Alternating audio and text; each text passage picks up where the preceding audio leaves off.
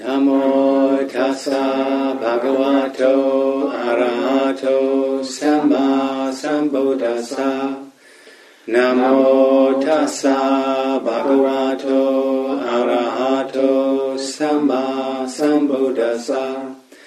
Namo tassa bhagavato arahato samma sambuddhassa. Homage to the Buddha, the Blessed Noble and fully self-enlightened one. so uh, this evening, well, me tell what happens tomorrow, and it makes sense. So tomorrow we, we carry on till uh, lunchtime, and then because the weather, it should be enough fine tomorrow, by the way. Uh, the weather gets sort of darkish and cold. We might do just a small sit at two o'clock, but then uh, hopefully we will assault the mountain behind us. Yes. Not this one, that one. It's, it's only 300 metres, there's it's nothing. Mark's, Mark ran up and down it, no problem. um, and then we come back, and, uh, and then in the evening, just questions and answers, really, whatever discussion comes up. Okay? And then on Sunday morning, uh, I do a little finishing ceremony, uh, breakfast, and, and then you can escape.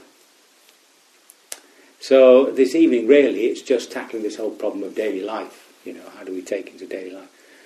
Um, and just um, use various ways that the Buddha talks about it. Um,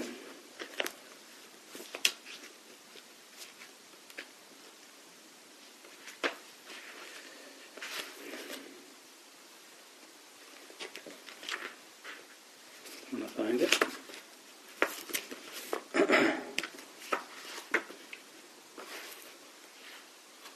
Here we are. Okay.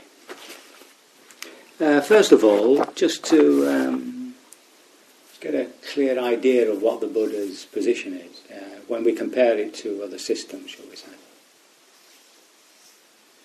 Uh, if we look at Christianity, um, it really centres in upon the morality of things. So, you know, the basic myth about Adam and the apple. Um, and then that, because of that initial mistake, every, everybody suffers and whatnot. And, and we've all got this um, original sin, this sort of thing that has to be wiped. And then it's a very complicated story about the role of Jesus and, and stuff like that. But the, but the basic thing is that we're caught between the devil and God. And there's a lovely story of Job, which all of you have read, of course, in which, in which the devil says to God, This fellow Job, of course he loves you. You've given him everything he's got. You know, all these wives and kids and he's, all his land and cattle. He said, You've got to test him. So uh, God thought, hmm. So he began to test Job, and he killed all his wives and all his kids, took away all his cattle, and he's absolutely devastated. and he can't understand why this has happened to him. So then we have these Job's comforters. They all come basically tell him he must have done something wrong. But he hasn't. And he can't think what he's done to deserve this catastrophe. But the one thing he doesn't lose is faith in God. The one thing he doesn't lose is faith in the goodness of God. And eventually, God, of course, recognizes this, this trust and gives everything back, a hundredfold and all that thing. If, um, if, if you like the Coen brothers, their uh, film, A Serious Man, is based on Job. And it's extraordinarily funny. Anyway, that's, that's by the way. the uh, Freud simply took that on to a psycho- psychological or psychoanalytic level. So with Freud, you've got this. So uh, for a, for a Christian, it's this trying to know what is good and evil, uh, good and evil, and this battle, you see, between the temptations of the devil and the invitations of God. That's the battle, see, between good and evil. In uh, Freud, you get a slightly different model where you've got this poor little ego. Well, one minute is dragged down by this animal id and uh, constantly castigated by the superego. And, and the poor ego has to weave a little way between these two, between these two opposites, and, uh, and try to find some sort of stability. I just just general, you know. From the Buddha's point of view, it's a slightly different problem. Yes, um, all those things come up in his teaching. The decision, you know, about what is wholesome and unwholesome, what is skillful, etc. Um, that the the id, these base desires, basic desires, not particularly base, that our animal nature drawn to, uh, you know, sex and uh, and lust uh, and, and, and, and, greed, and then avarice and all that. Um, all these things are in the Buddha's teachings, and um, the, and the desire to seek happiness in in doing something good. That's all there too. You see, so it's not as though uh, the Buddha would deny any of that. In fact, he would say that those who've understood that there is consequence for doing good and doing evil, in other words, the law of karma, they, they're actually on the path. They're actually on the path, you see. That's, that's the basic understanding. So you see, there were people in his time who would have said, it doesn't matter what you do, you can go down one side of the Ganges and do tremendous compassionate acts and come up the other side, murdering and pillaging. It will make a blind bit of difference because your, your life is set, it's conditioned, it's, it's fated.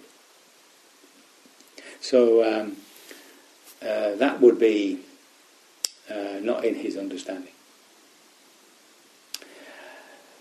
From the Buddha's point of view, uh, the problem is at a slightly deeper level, you might say, as to why do we do these things in the first place. So, and there he came across this fundamental delusion about who we are. Remember that having decided, having um, believing that we are human beings, and heaven's sake, all we want is to be happy. See, no matter how you might define it, if you ask any human being what they want, they say, "I want to be happy," and they might define it in all sorts of different ways, but that's what they want to be. They want to be happy, and that search for happiness leads to uh, this acquisitiveness. Remember, gathering things, because the more you have of what you like, the happier you seem to be. You know, the more money in the bank, you feel safer, etc., etc. And anything that undermines any of that, of course, you, you want to get rid of. So there's your aversion. And if it's bigger than you, then you run for it. There's your fear. So there's your, the, there's your three basic attitudes of acquisitiveness, aversion, and fear, arising from uh, the idea that as a human being I can achieve happiness, permanent happiness. You can achieve it in little bits, but then uh, you know it always it always lets you down, doesn't it? So, although there is at that level of working with what is unwholesome and wholesome, virtuous and, and otherwise, at a deeper level, it's cutting through the very delusion that's causing it. That's a slightly different model. Yeah. So the accent is on an investigation as to how these things happen, as to how we behave the way we do, you see. And he wouldn't deny the role of, of, uh, of uh, guilt and shame. Um, he would deny the sort of existential guilt that might be felt within uh, the Christian, Judaic, and Muslim tradition, where you are fundamentally evil and it, you can only be saved by God or Jesus or, or, or whatever. Um, but he, uh, that wouldn't work from his point of view. But what does work is that when you do something harmful, then you dread, conf- dread consequences, and there's your dread. There's your guilt, you see. Fear of being caught. And the shame. Shame is just not living up to your own standards, feeling belittled by your own behaviour, and seeing yourself belittled in other people's eyes because of your behaviour. And so those two things the Buddha actually calls guardians, guardians of society. He's not saying they're wholesome, but it does stop you doing things.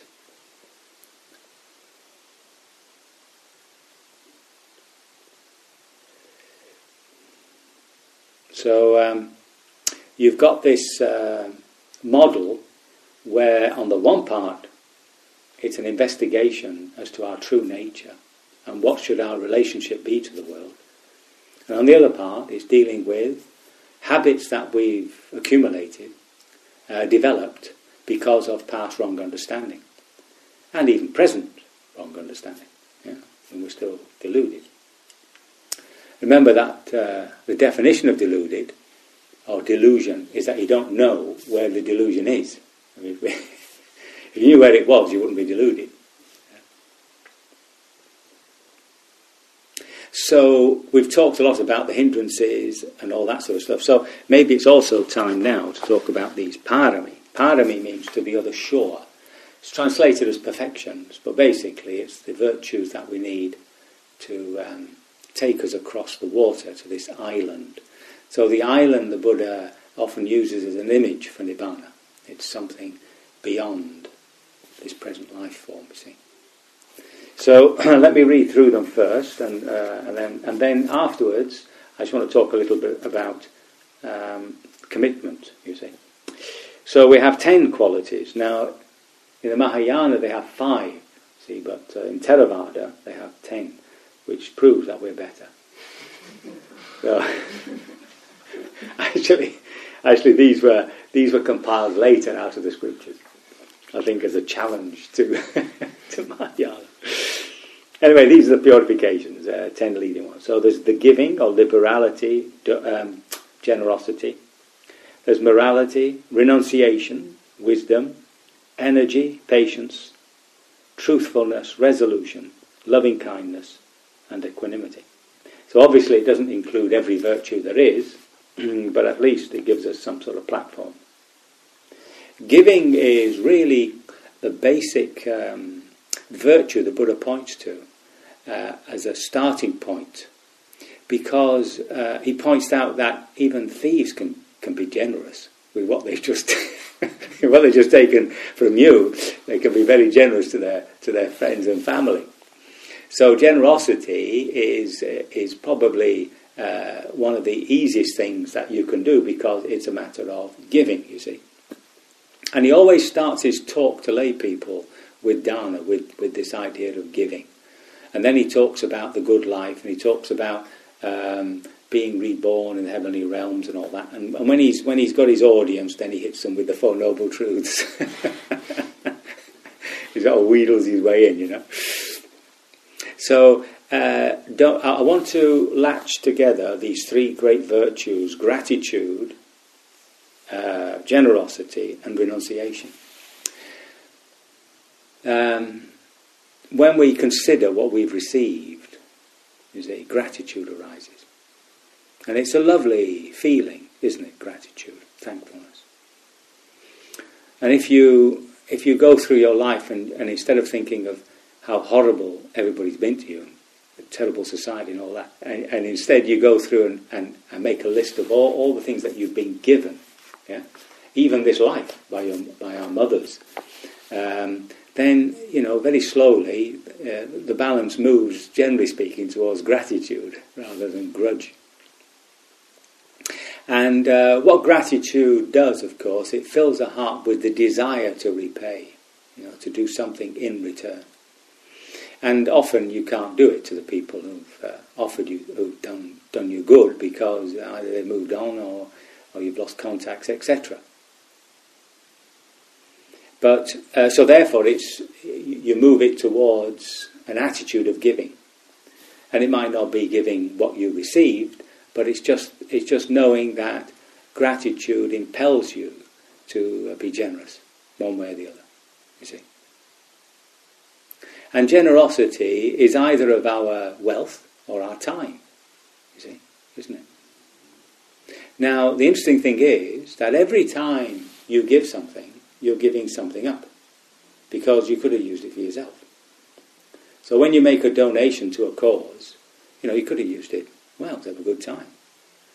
And every time you give your time for the benefit of somebody else, well, you could have used it to have a good time. You might have had a good time helping them, but it wasn't, it wasn't for you. So there's that renunciation, you see. And sometimes um, when you give, you can sometimes push the giving just a little bit so that it, it hurts a little. Because that little bit of hurt means you're stretching your idea of renunciation. Um, I think parents with, with children obviously have a wonderful opportunity because, you know, like it's just like you've got to keep stretching. keep, they demand and you've got to keep stretching out towards them, giving, giving more, you see.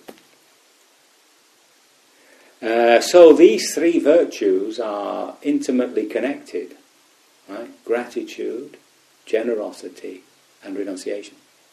Now, renunciation, remember, mustn't be confused with self-mortification. In self-mortification, what we mean by that, in, in Buddhist terms, is that you, you, you sort of believe the body is at fault and you're almost denying the body its desires because the body is leading you into wrongdoing. So you blame the body. So, for instance, if you had a problem with uh, alcohol, you're blaming the body. You know, you know. So it's a case of recognizing that that's not what renunciation is. Renunciation, in Buddhist understanding, is to give something up to see your attachment. And you don't know how attached you are to something until what you have has gone. And then there comes all these things that we've talked about with, uh, you know, with attachment, you know, the, the grief and, the, uh, and all that. So, uh, whenever we're generous, that's an opportunity to reflect on, you know, to actually make it a pure act of generosity. So sometimes we, there are all sorts of reasons for giving. You, you might give, I mean, you might do something for a business reason. You know, that's fine. There's nothing wrong with that. You know, you, you buy somebody a drink so that they will, you know, sign the contract. Well, so what's the problem with that? but it's not generosity in, in, in, a, in a spiritual sense. Uh, we buy presents at Christmas for each other. You know, you bottle of wine and somebody buys you cheese, you know, a pair of socks, for instance. So And it's just an exchange of goods. I mean, this goes back to ancient times. Kings exchanged goods as a way of just, you know, creating a certain friendship. But that's not generosity in, in the spiritual sense. But there's nothing wrong with it. It, it has, its, it has its purpose in our relationships, you see. Uh, the generosity we're talking about is, you know, giving for the sake of the other, not for any reason, not for any purpose of return. So uh, we have to be careful when we when we give something, and this is what we mean. This is why this reflection is important. So when you give something, you know, you give it for the benefit of the other. You see, and when that suffuses your heart, when that suffuses your intention, your intention is complete and whole. That's what's in your mind. You're giving it for their benefit. That's when you give. You see, so that the action supports the intention, and that's your conditioning. And we're conditioning ourselves to just give, to just give. Now, you have to be careful because after you've done that, you see, these little voices come up. Yeah? You're truly a generous person. see? So you point to that and you say, ah, so, no, no, Mara. no, you weren't there, you weren't there. Or, or, or, or, one of these little underlying things, it's too much, give some back. these, all these, all these. Sometimes you don't reflect upon somebody asking you, like, like you know, decoration. See, we had all this decoration. It went on for days and days, and uh, you know, if if somebody uh, comes along and says, "We'd like to," oh yeah, I'll come along, and then they go and think, oh, "I don't want to decorate," damn it, you know. and, they, and then they, they phone up and say they're not feeling very well. You know. and, and, I mean, you can't blame. It's not bad to blame people, but it just shows that often uh, we give without a certain reflection. Um, but often, and we're coming to truthfulness, it's defined as doing what you say you're going to do, even if it hurts, because when you do something that you said you were going to do, and then you didn't want to do it, and you make yourself do it, then it teaches you, you know, next time you'll be just a bit more careful before you say yes. make the same mistake again. So uh, this this whole uh, area of of, um, of giving, it's it's reflecting on it, you see, and you give it, and of course uh, you can you can do that with uh, Christmas presents, even though at the back of your mind you know that if you didn't give it, that that'd be the end of your friendship. the fact is that you can put that to the side and you know and give something for the person's benefit. So uh, remember that intention is crucial. Your intention is crucial, and the purer it is, the better. And of course, don't forget you can be generous to yourself. You know, you have to also we have to also learn that you know I am also worthy of, of generosity, and sometimes you have to look after yourselves. So the Buddha did. I mean, here he is. He's um, he's he's liberated from suffering. He says he doesn't suffer and yet he goes off into the into the forest to meditate.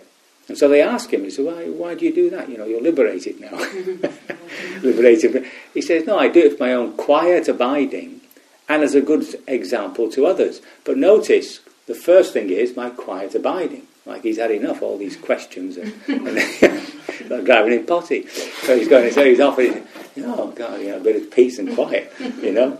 And, and he does it also as a, you know, to show um, uh, to be an example to others. When you feed yourself, you see, when you eat yourself, you know, really say, really acknowledge that this is for our benefit. This is not for my benefit. I'm eating this for my benefit so that I can, uh, you know, continue to live uh, and live the spiritual life. So it's very to be careful um, that you that you that you don't get into this thing about helping others and, and leave yourself out. Because in, eventually it works against you. I mean, you get this burnout business, you know. And uh, uh, giving uh, somebody who's a, a, you know, a do-gooder, see, that's the other side of it. So a do-gooder, in my definition, is, excuse me, is somebody who does you the good they want to do you, whether you want it or not. See. And, and people like that come from a good heart, but they, they're not really standing in your shoes. They're not really looking at the world from what, you know, what you want to do. They, they think, well, you know, this, this, is what, uh, this is what's good for you, you know. And, and it can be a real pain. So, so uh, you know, the example I give is that somebody somebody's ill, so you, you know you take them you take them uh, grapes and, and, soup or something, you know, and they say, they, you know, they thank you very much, but I, I really couldn't couldn't eat, you know, this soup, you see. And, and inside your mind, you're saying, God, you know, I've just spent two hours making this bloody soup. they say, you could do something for me. Oh, yeah, yeah, very good. Could you clean my toilet? Clean my toilet? I think I better clean your toilet. I came here to offer you soup. so you can always catch yourself, you know, when, when you're doing this good and then you find you find actually you're being a do-gooder.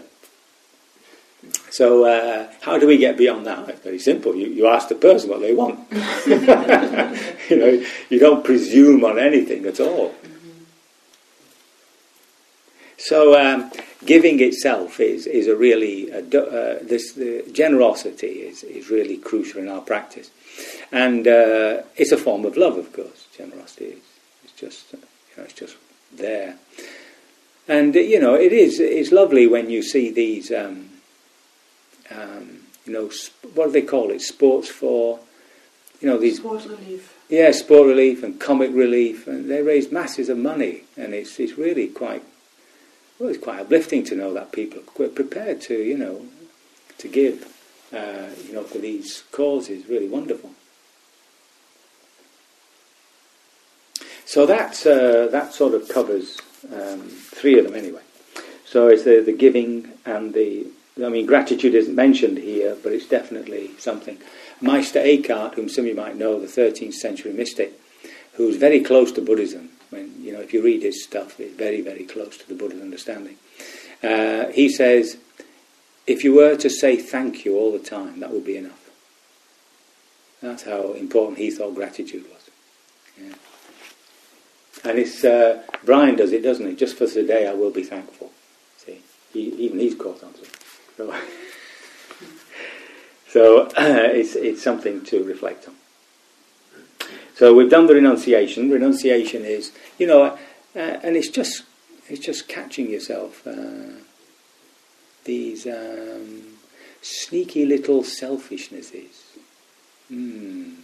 You know, where you take just the bigger piece of cake. You know what I mean? You, you, take that extra toffee, you know, and then and just catch yourself, and, you know, and then you hate the person who gets it, of course. So, uh, renunciation. Uh, morality, well, we've, we've talked a lot about that. Uh, you know, um, it's again, morality here, the Buddha is actually meaning just the basic things that you determine, you know, not, not to go there, that's all. Wisdom, well, we've talked about that. So this is more of a, um, of a mental, of a mind. So a lot of these are heart things like giving and renunciation and patience. But wisdom is coming from this wisdom within us, this, uh, this, this understanding, the faculty of wisdom, which is not to be confused with intellect, remember. Um, there's a lovely story in the Dhammapada, I always forget the name of the monk, but um, in those days, remember, they didn't write things down, they remembered them. And uh, this, this poor monk, he said, when he learnt a new stanza of the Buddha's teachings, it would knock the one he's just learnt out of his head. so his brothers advised him to leave the monastic life, said, you know, you're not going to get anywhere. so uh, the Buddha, hearing this, went to see him. And he gave him a very simple exercise of rubbing a piece of cloth and wiping his face with a clean cloth and just saying impermanence, impermanence, impermanence. And he became fully liberated. Just like that. Okay? It didn't work for everybody. Didn't work for me. But I mean, it's that, but it's that, it's that, uh, it's, it's a different faculty. It's not the intellect. It's not about, it's not about understanding something. The, there, there's one man called um, Putika, what's his name? Uh, empty Putika. Yeah. There's another monk, and he's, he, he can explain the Dharma wonderfully, but the Buddha calls him empty Pothila, empty, because he's not coming from experience, he's coming from his intellect, he's coming from understanding. And uh, people like that really have a big problem because they really believe that because they've really understood something, that therefore they, they've actually truly experienced it.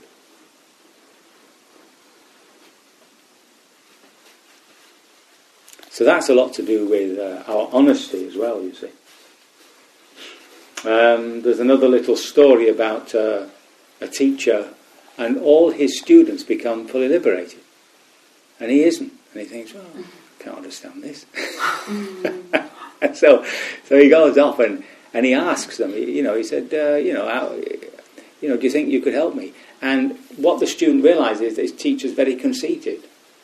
So he says, well, I can't really help you. Um, uh, why don't you go and see somebody else? Eventually, one of his students uh, tells him to go and see this little boy. So you can imagine that's a bit humiliating, you know, uh, how to become liberated. So the little boy takes him off to an ant hill. Now, in the east, when the ants have left, it's often the abode of a snake. And so the little boy says, if a snake lives in that ant hill and there are six holes, how do you get him to come out? See? And he said, well, you just stop up five holes and he'll come out through the sixth. He said, that's what you've got to do. In other words, through the senses, right, the six senses, by stopping five senses and just watching the mind, then you begin to understand, you see. Well, of course, as, as all these stories go, in no length of time, the teacher was fully liberated. So uh, don't get confused with understanding. The Buddha actually talks about three levels of understanding the level of just hearing something, being inspired by it, understanding it, but unable really to repeat it because it's not, it's not become your own intellectual knowledge. And then once it has become your own understanding, you can talk about it. But then at a deeper level, it has to be realized. Right? So you can talk about impermanence, till the cows come home, you know. But have we, have we actually experienced it at the level of me arising and passing away? So that's uh, the wisdom bit. Yeah? Energy. Uh, energy. Uh, mm, what's the other word? Effort. Yeah, you've got to be careful with this effort business. Uh, remember that, um, normally speaking, our effort is in trying to do something, trying to achieve something, which is perfectly, perfectly all right in the world. Uh, but when we come to our meditation, it's important to realize that the, the effort is just to be aware. Once you start looking for something or trying to attain something, then uh, you normally end up in a hole because even if you're not fully aware of it, there is some concept at the back of the mind driving this sense of, of uh, wanting to achieve something. So be careful with effort. Keep reminding yourself. Uh, my teacher used to say, Your job is just to watch, your job is just to be aware, you know.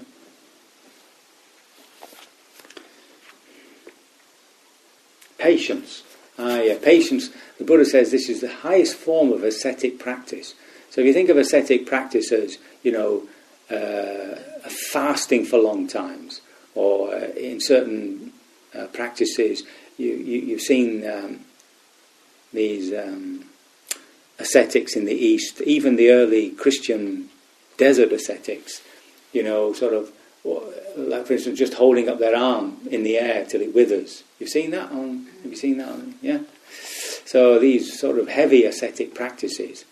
Um, he says actually the greatest of all ascetic practices is patience. So patience is just a willingness to bear, you know, forbearance. Um, not only just our own uh, internal pains and stuff, to be, you know, just not to get angry with things, not to be irritated, but of course with situations and other people. So it's a, that, that, that patience is, is one of his great virtues. And he gives the example of someone who says, if bandits came along and cut you from limb to limb, if at any time you felt hatred or a grudge against them, you would be no disciple of mine. Phew, that's a bit tough, isn't it? somebody, when I told this one, somebody said, yeah, the Buddha had a great sense of humour.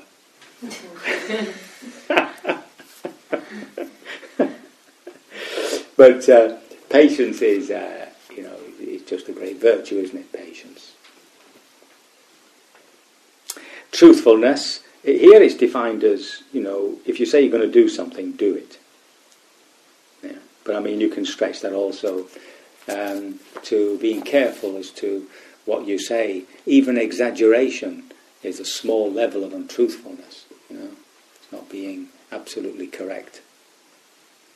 Exaggerating both negatively and positively, you know. And then there's resolution. So that's what we were doing today resolution. Resolution is just that uh, real commitment. In the Buddha's life, it manifested in his resolution to sit under the tree and sort of work the problem out, either to the point of death or, or he'd actually work it out. So you have to be pretty resolved to do something like that. Yeah? um, what I normally say is that, say, a course, you come on a course, that you commit yourself to that course completely. Right? Acceptance, you've, you've always got to put a little X clause in because you might go overboard. Except in emergency or extraordinary circumstance. Right, of course, you're going to define extraordinary circumstance in all sorts of ways. But the problem with making too hard a decision is that even when all the signs are you should stop, you don't. And then you do yourself damage, you see. I know somebody who um, kept sitting and sitting with knees, you know, with these knees business, you know. And um, the teachers, my teacher actually, uh, the Burmese would just say, watch the breath. you know, sit, just watch the, you know, watch the pain. See, uh, unfortunately, she damaged the knees. So you have to be, you have to be slightly careful. You have to go. You have to really suffer if you want to damage your knees. By the way, You know, it doesn't come with just a little bit of pain. You've got to work at it. Then there's loving kindness, metta. The Buddha often uses metta as um, uh, mean, to mean all forms of love, which which includes compassion and sympathetic joy. See, remember rejoicing in someone, others, uh, fort- good fortune or or success as our own. Don't forget, all these things have to be also directed towards ourselves. And then equanimity. Equanimity. All these uh, virtues do have their obvious enemy, their, their, their, straight enemy, and their subtle enemy. So with love, the obvious, en- the obvious enemy is hatred, but the more subtle enemy is attachment. And you can always tell when you're coming from attachment because you tend to be not listening to the other person or not taking their view or their desire uh, on. Um, and then you tend to get upset because they're not doing what you want to do. Uh, you get irritated, you get bored with them, all that sort of stuff. Or whenever you feel negative about somebody, whom, especially if you have a close relation to them, then you know that's a sign of our attachment. See, it's always coming from from me rather than them or us. See? It doesn't mean to say that. Um, I mean, you've got to be careful with that because you don't want to get abused. Uh, you, have also got to take yourself into account. See? Anyway, it's a tricky area. Then. I haven't got time. I'm going on about that one. Um, but equanimity, um, of course, is, is, is completely is confusion. You know, just to get lost in something. But its more subtle enemy is this indifference, where you're standing away too much. You're standing away too much. Um, there was a, a woman came to see me. Said that every time she came out of meditation at home, a partner accused her of uh, being cold. You see. So I said to her, "Well, do you do any metta when you finish your practice?" She said, "No." I said, well, that's what you've got to do. I said, you know, when you sit in, when you sit, you, you want to be cool, you want to be equanimous, you want to be distant, you want to be able to investigate. But somehow you've got to re-engage, see, you've got to re-engage with the world, and you do that through the practice of metta. Anyway, she didn't come back, so I presume. Either he gave up on her or she practiced a bit of metta. So let me read out this, uh, this the, the, way that it says in the uh, commentaries. As a great being, so that's often a synonym for somebody who is attempting to become uh, fully liberated, or an enlightened being, yeah? are concerned with the welfare of living beings, not tolerating the suffering of beings, wishing long duration to the higher states of happiness of beings, and being impartial and just to all beings. Therefore, they give alms to all beings so that they may be happy without investigating whether they are worthy or not. By avoiding to do them any harm, they observe morality. In order to bring morality to perfection, they train themselves in renunciation. And in order to understand clearly what is beneficial or injurious to beings, they purify their wisdom. For the sake of the welfare and happiness of others, they constantly exert their energy. Though having become heroes through utmost energy, they are nevertheless full of forbearance towards the manifold failings of beings. And once they have promised to give or do something, they do not break their promise. With unshakable resolution, they work for the weal and welfare of beings.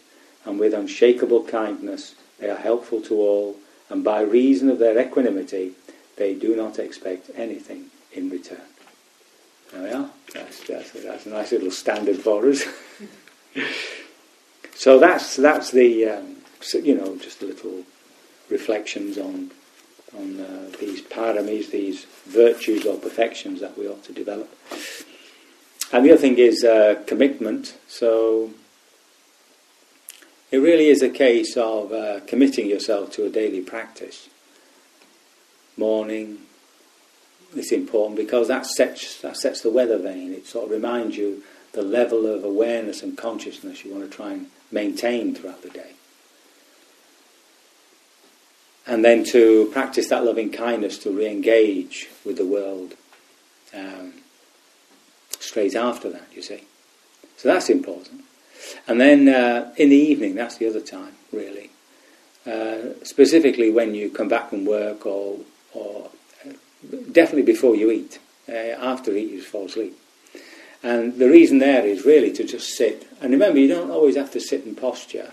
It is a good thing to sit in posture because it, it does help with the awakeness. But there, you're just letting the, the day come through. See? So irritations and anxieties and all these things that have been happening during the day, just let them arise and pass away. So let them pass.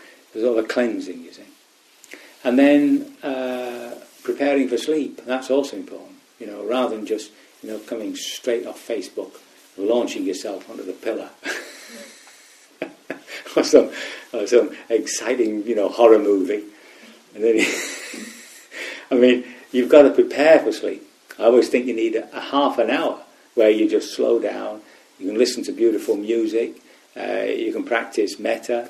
Uh, it's just something just to, to bring everything down so that when you sleep, you actually have deep sleep. And then, of course, there's many times during the day when uh, there's nothing to do. You're not doing anything. In the sense of you're walking upstairs or, you, are waiting for some transport, the bus or the tube, or, or you're hanging around waiting for a friend, or, or, or, there's nothing to do, you're just sitting there. And often what we do is we just let the mind wander. It's kind of wasted time, whereas there are beautiful little opportunities to practice metta. Okay? Or to, you know, some positive thought or thinking around uh, the Dharma or or a particular issue or something. But not to let the mind wander. See, that's the, that's the, that's the awful thing. Letting the mind wander. It's, it's all right when you're in a daydream, or but, but when you come out, you have to say, we have to say to ourselves, now, what have I been developing there? you know, what, what horrible state of mind have I been developing in that 10 minutes, half an hour? You know, when I first began sitting, you know, like a whole, I'd, I'd sit for a whole hour going through one fantasy after another. It's unbelievable. It hasn't got that much better, but I mean, at least, but I mean, at least uh, it's, it's recognizing that uh, the mind, when, when you let it go, it, it, it just is messing you up. That's all.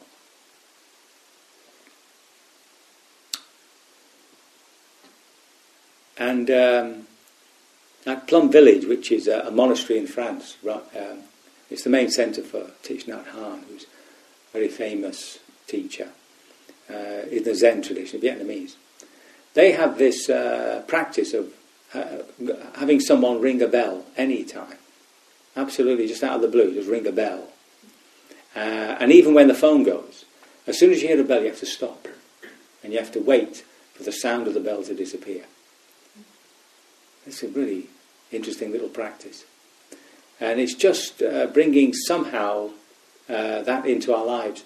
If you've got a, if, if you do work on a computer, you can get the mindfulness bell. You can download the mindfulness bell, and you can set it for every twenty minutes, half an hour. We can also set it for at random. You know, it annoys me terribly, but I, I, I keep on, you know, doing it. he's a great old teacher anyway. So this idea of stopping, uh, you'd be surprised. I mean, that was one of the great effects that meditation had on me when I first started. So I used to be a teacher, and um, you know, you'd go out of one classroom. I was in FE. You go out of one classroom, and and you take whatever you've had in that classroom into the next one. Uh, and by the end of the day, you just felt ragged.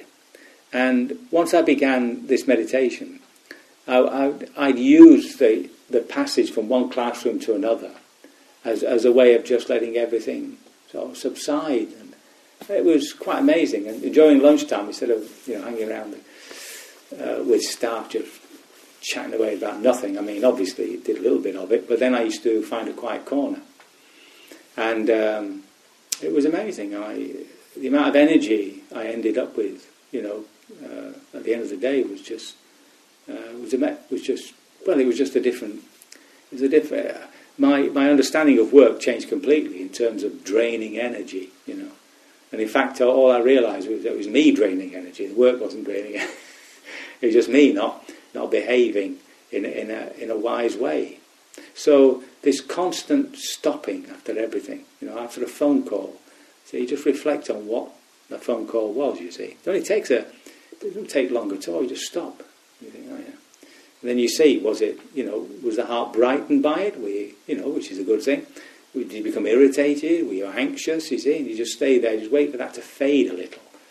You don't have to wait for it to go entirely, but at least uh, just to acknowledge it and let it fade away. So it's the same with meetings. You meet somebody after a piece of work, so you just stop. After a meal, just stop.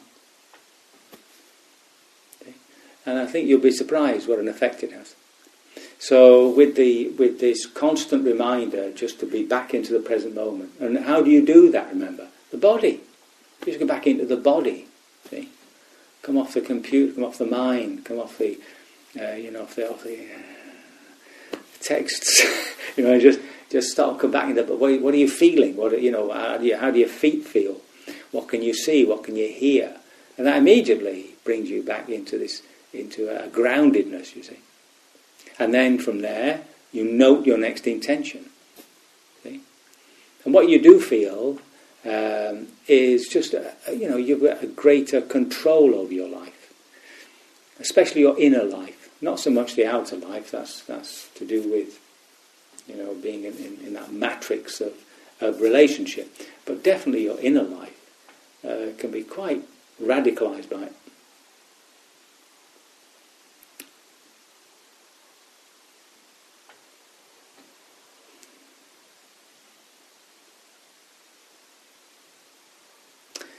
So, uh, you know, uh, we, we've just recognized the Buddha's coming from a slightly different place than um, our Western traditions of, of uh, Christianity, Judaism, Islam, and um, uh, psychoanalysis anyway. He's coming from a position of really that there's some that we're deluded and it's a mistake we're making. And therefore, our um, effort really is to understand what our true nature is. And that's really the purpose of Vipassana, to see, to see ourselves as we, as we really are.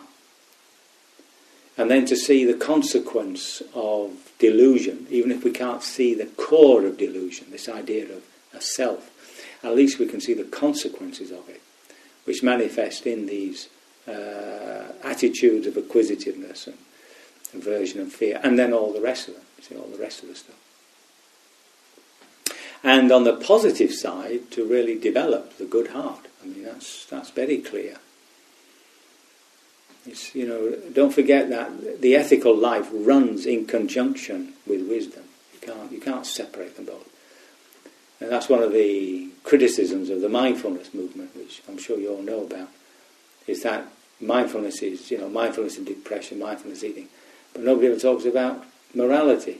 It's all about mindfulness.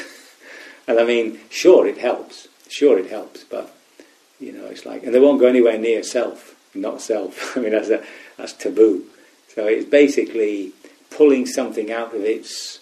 It's like yoga, you know, body beautiful, and forgetting that it actually belongs to a very deep and profound spiritual tradition. So it doesn't mean to say that mindfulness won't help, it will, but, but eventually uh, the person will, if they want to move, they're going to have to seek uh, something a little more deeper than, than just mindfulness, you might say. Unless they have real insight, now, that's possible, you know. Remember that a lot of the mindfulness movement is about suffering. It's about physical pain, dealing with pain. It's about depression. It's about uh, anxiety and um, panic and things like that. Well, you know, it, there's no reason why they couldn't click, you know, in the midst of uh, superficially, should we say, dealing with an obvious problem, and not recognize, and then suddenly realizing where where the, the real where the real problem lies. So I wouldn't want to uh, damn the whole process. it's obviously doing an enormous amount of good. Um, Uh, mindfulness and CBT, cognitive behavioral therapy, about 97% don't have panic again. Because they've seen that panic is the reaction to fear, fear of fear. That's an enormous success, isn't it? You know, and 60%, that's the figure I remember, don't go back into clinical depression. That's fabulous.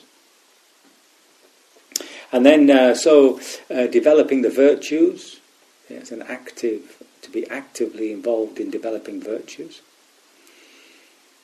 And then to organize our day around, you know, this whole idea of uh, mindfulness and how we can bring that to bear bring it to bring it to a point where it feels that we're pretty mindful most of the time. That's a that's a nice place to be. You must try it. So I hope my words have been of some assistance. May you, by your commitment to the practice, soon attain the wonderful end of Nibbana. Sadhu, sadhu, sadhu. Thank you for listening. To learn how you can support the teachers and Dharma Seed, please visit dharmaseed.org slash donate.